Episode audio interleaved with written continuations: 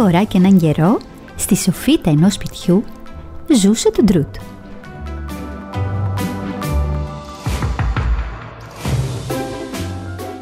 Το Ντρούτ ήταν ένα τερατάκι με μαλλιαρό σώμα, κοντά ποδαράκια και μακριά χέρια με έξι δαχτυλάκια φουσκωτά σαν λουκανικάκια.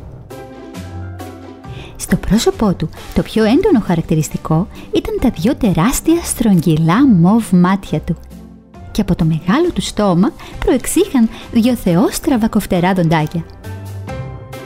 Για να μην τα πολυλογώ, το Ντρούτ ήταν ένα απλό συνηθισμένο τερατάκι δηλαδή. Συνηθισμένο εκτός από ένα πράγμα.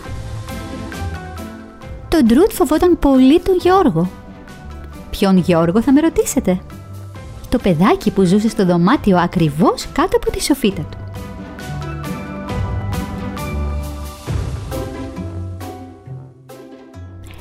Κάθε μεσημέρι, το Ντρούτ πεταγόταν έντρομο στον ύπνο του από τον ήχο της μπάλας που κλωτσούσε ο Γιώργος μόλις γύριζε από το σχολείο του και χτυπούσε δυνατά σε όλους τους τοίχους του σπιτιού. Έτρεμε ακούγοντας τον Γιώργο να τσιρίζει όταν η μαμά του του σέρβιρε μπρόκολο στο μεσημεριανό. Ένιωθε αφόρητη αγωνία παρακολουθώντας τον Γιώργο να τρέχει από δραστηριότητα σε δραστηριότητα όλο το απόγευμα. Κι ήταν τεράστια η ανακούφισή του όταν ο Γιώργος επιτέλους έπεφτε για ύπνο το βράδυ.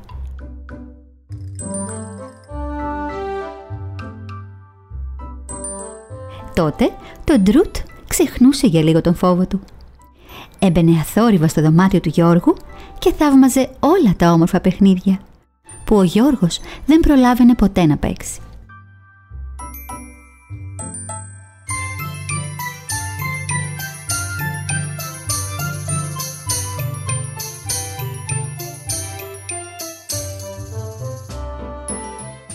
Ένα βράδυ, καθώς περιεργαζόταν ένα λευκό πυραυλάκι με κόκκινες ρίγες, του γλίστρισε από τα χέρια και ο θόρυβος ξύπνησε τον Γιώργο. Μόλις ο Γιώργος είδε μπροστά του το παράξενο αυτό πλάσμα, άρχισε να φωνάζει. «Τέρας! Τέρας!» Κατατρομαγμένο, το Ντρούτ έφυγε βολίδα και στο τσακ πρόλαβε να χωθεί στη σοφίτα του, όταν η μαμά του Γιώργου μπήκε τρέχοντας στο δωμάτιο και πήρε τον Γιώργο στην αγκαλιά της για να τον καθησυχάσει, λέγοντάς του πως δεν υπάρχουν τέρατα, όπως λένε όλες οι μαμάδες. Σας πληροφορώ βέβαια πως ο Γιώργος καθόλου δεν είχε φοβηθεί. Περισσότερο είχε ενθουσιαστεί με την προοπτική να συγκατοικεί με ένα τέρας. Αλλά δεν το είπε στη μαμά του, γιατί δεν υπήρχε λόγος να χάσει την ευκαιρία για αγκαλιά. Η μαμά του είχε την καλύτερη και την πιο ζεστή αγκαλιά στον κόσμο και μύριζε κουλουράκια κανέλας. Όταν η μαμά σιγουρεύτηκε ότι ο Γιώργος ήταν εντάξει, τον φίλησε απαλά στα μαλλιά και πήγε να ξαπλώσει ξανά. Ο Γιώργος όμως πού να μπορέσει να κοιμηθεί από τον ενθουσιασμό του; Όλη τη νύχτα σκεφτόταν ένα σχέδιο για να καταφέρει να πιάσει το τέρας και να το κρατήσει στο δωμάτιό του. Τον πήρε ο ύπνος λίγο πριν το ξημέρωμα. Ονειρεύτηκε πως έκανε σέρφινγκ πάνω σε μια τηγανίτα, σε μια θάλασσα από παγωτό βανίλια. Το πρωί ξύπνησε με τη μυρωδιά από τις τηγανίτες που έφτιαχνε η μαμά στην κουζίνα καταχαρούμενος πήρε θέση στο τραπέζι όταν μπήκε ο μεγάλος αδερφός, ο Μάρκος, που τον είχε ακούσει να φωνάζει το βράδυ για το τέρας και άρχισε όπως πάντα να τον κοροϊδεύει. Σήμερα όμως τα πράγματα ήταν σοβαρά, γιατί τον απειλούσε πως θα το έλεγε στους συμμαθητές του στο σχολείο. Ο Γιώργος, όπως είπαμε, δεν φοβόταν καθόλου τα τέρατα. Φοβόταν όμως υπερβολικά να κυκλοφορήσει στο σχολείο η φήμη ότι φοβόταν τα τέρατα. Αυτό μάλιστα. Αυτό ήταν πραγματικά τρομακτικό. Ευτυχώς ήταν Σάββατο πρωί, οπότε είχε δυο ολόκληρες μέρες καιρό για να δει τι θα κάνει με τον Μάρκο.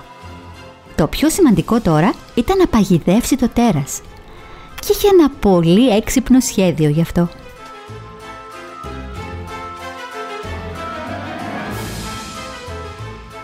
Η μέρα πέρασε γρήγορα και ευχάριστα με προπόνηση, ψώνια, σινεμά και επιτραπέζιο παιχνίδι μετά το βραδινό φαγητό. Αφού είπαν καληνύχτα, ο Γιώργος πήγε στο δωμάτιό του και άρχισε να βάζει σε εφαρμογή το σχέδιό του. Πρώτα φόρεσε τις πιτζάμες του και έπλυνε τα δόντια του. Όλα και όλα.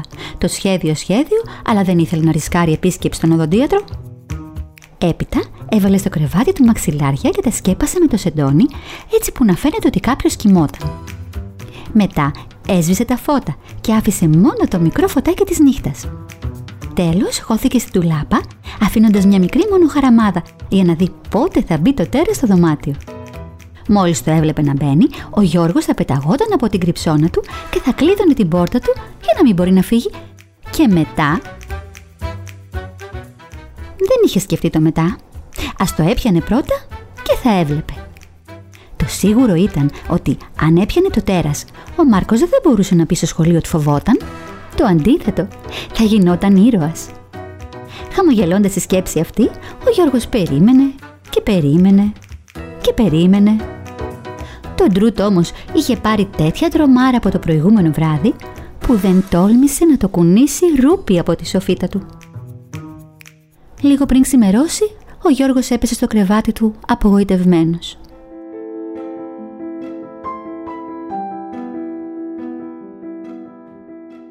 Την επόμενη μέρα ήταν κουρασμένος, νησταγμένος και πολύ εκνευρισμένος, καθώς έπρεπε να υπομείνει τα κοροϊδευτικά σχόλια του αδερφού του, που τον αποκαλούσε μωρό.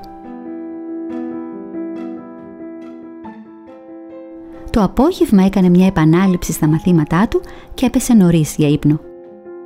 Ονειρεύτηκε πως πήγε στο σχολείο με ένα γαλάζιο φορμάκι για μωρά, σκουφάκι και πιπίλα και όλοι τον έδειχναν και γελούσαν.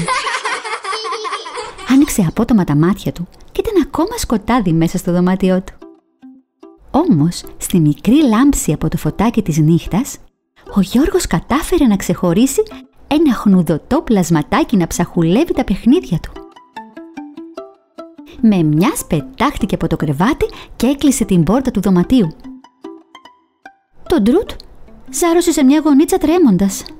«Μη με φας, σε παρακαλώ», ψέλισε στον έκπληκτο Γιώργο. «Να σε φάω», είπε ο Γιώργος. «Μα τα παιδάκια δεν τρώνε τερατάκια». «Και τι τρώνε τα παιδάκια», ρώτησε τον Ντρούτ που είχε αρχίσει λίγο να ξεθαρεύει. Ξέρω σίγουρα πως τα παιδάκια δεν τρώνε μπρόκολο. Ο Γιώργος γέλασε. Καμιά φορά αναγκάζονται και τρώνε και μπρόκολο. Αλλά μερικές φορές τρώμε και καραμέλες. Θέλεις μία; Ο Γιώργος άνοιξε το σιρτάρι, έβγαλε ένα κουτάκι και πρόσφερε το περιεχόμενό του στον Ντρούτ. Το Ντρούτ πήρε μια καραμέλα και πήγε να τη φάει. Όχι με το περιτύλιγμα. Φώναξε ο Γιώργος. Πρέπει να βγάλεις το χαρτάκι. Ο Γιώργος ξετύλιξε την καραμέλα και την ακούμπησε στην παλάμη του Ντρούτ. Το Ντρούτ έβαλε την καραμέλα στο στόμα του και τα μάτια του έλαμψαν. Μμμ, είπε μόνο. Με λένε Γιώργο. Εσένα πώς σε λένε; Με λένε Ντρούτ. Ντρούτ. Τι παράξενο όνομα. Και τι κάνεις στο δωμάτιό μου, Ντρούτ. Ζω πάνω, στη σοφίτα. Στη σοφίτα. Και πού βρίσκεις φαγητό; Τρέφομαι κυρίως με τα χριστουγεννιάτικα λαμπάκια και τα στολίδια που ανεβάζετε στη σοφίτα όταν περάσουν οι γιορτές. Α, γι' αυτό χάνονται τόσα πολλά και κάθε χρόνο αγοράζουμε άλλα. Και πώς περνάς τον καιρό σου; Τη μέρα κρύβομαι, γιατί ακούω τους τρομακτικούς θορύβους που κάνεις με την μπάλα. Το βράδυ έρχομαι και παίζω με τα παιχνίδια σου. Τελικά δεν είσαι και τόσο τρομακτικός από κοντά. Ο Γιώργος γέλασε πάλι. Ούτε εσύ. Μα τι συμπαθητικό τερατάκι ήταν αυτό. Ο Γιώργος σκέφτηκε τι ωραία που θα ήταν να πήγαιναν μαζί με τον Τρούτ την επόμενη μέρα στο σχολείο. Και ίσως να γινόταν όπως τα παραμύθια που είχε διαβάσει. Εκεί που έρχεται ένα παράξενο διαφορετικό πλασματάκι που όλοι το βλέπουν με επιφύλαξη στην αρχή, αλλά μετά γίνεται φίλος με όλους και παίζουν μαζί ποδόσφαιρο και πηγαίνουν παρέα σινεμά. Μετά όμως σκέφτεται πως ίσως δυστυχώς δεν είναι όλοι έτοιμοι να κάνουν παρέα με ένα τερατάκι και ας είναι τόσο συμπαθητικό. Γιατί ο φόβος καμιά φορά μας εμποδίζει να γνωρίσουμε κάποιον καλύτερα.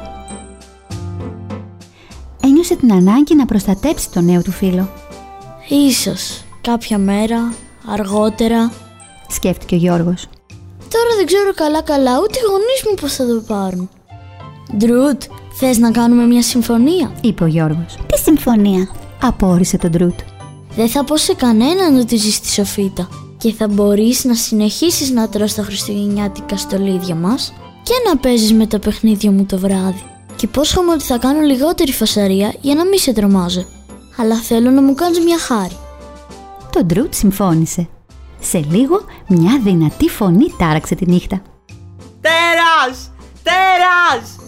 Η μαμά έτρεξε στο δωμάτιο του Μάρκου γιατί εκείνος ήταν που είχε φωνάξει. Ο Γιώργος την ακολούθησε τρίβοντας τα μάτια του δίθεν αγουροξυπνημένος. Μην είσαι ανόητος Μάρκο. Όλοι ξέρουν πως δεν υπάρχουν τέρατα. Είπε στον αδερφό του. Χμ, άρα γιατί θα πούν γι' αυτό τα παιδιά στο σχολείο; Δεν θα πω αν δεν πεις. Είπε ο Μάρκος. Σύμφωνη. Απάντησε ο Γιώργος κρυφογελώντας και γύρισε στο δωμάτιό του. Ουφ, τι νύχτα κι αυτή. Ώρα για ύπνο, γιατί σε λίγες ώρες θα χτυπήσει το κουδούνι του σχολείου. Ο Γιώργος ήταν τόσο χαρούμενος, όχι μόνο γιατί έλυσε το πρόβλημά του, αλλά περισσότερο απ' όλα γιατί είχε κάνει έναν καινούριο φίλο. Στάθηκε όρθιο στο κρεβάτι του και χτύπησε με μια σκούπα το ταβάνι του δωματίου του τέσσερις φορές. Καληνύχτα. Από τη σοφίτα ακούστηκαν άλλα τέσσερα χτυπήματα. Καληνύχτα. Καληνύχτα Ντρούτ. Καληνύχτα, Ντρούτ.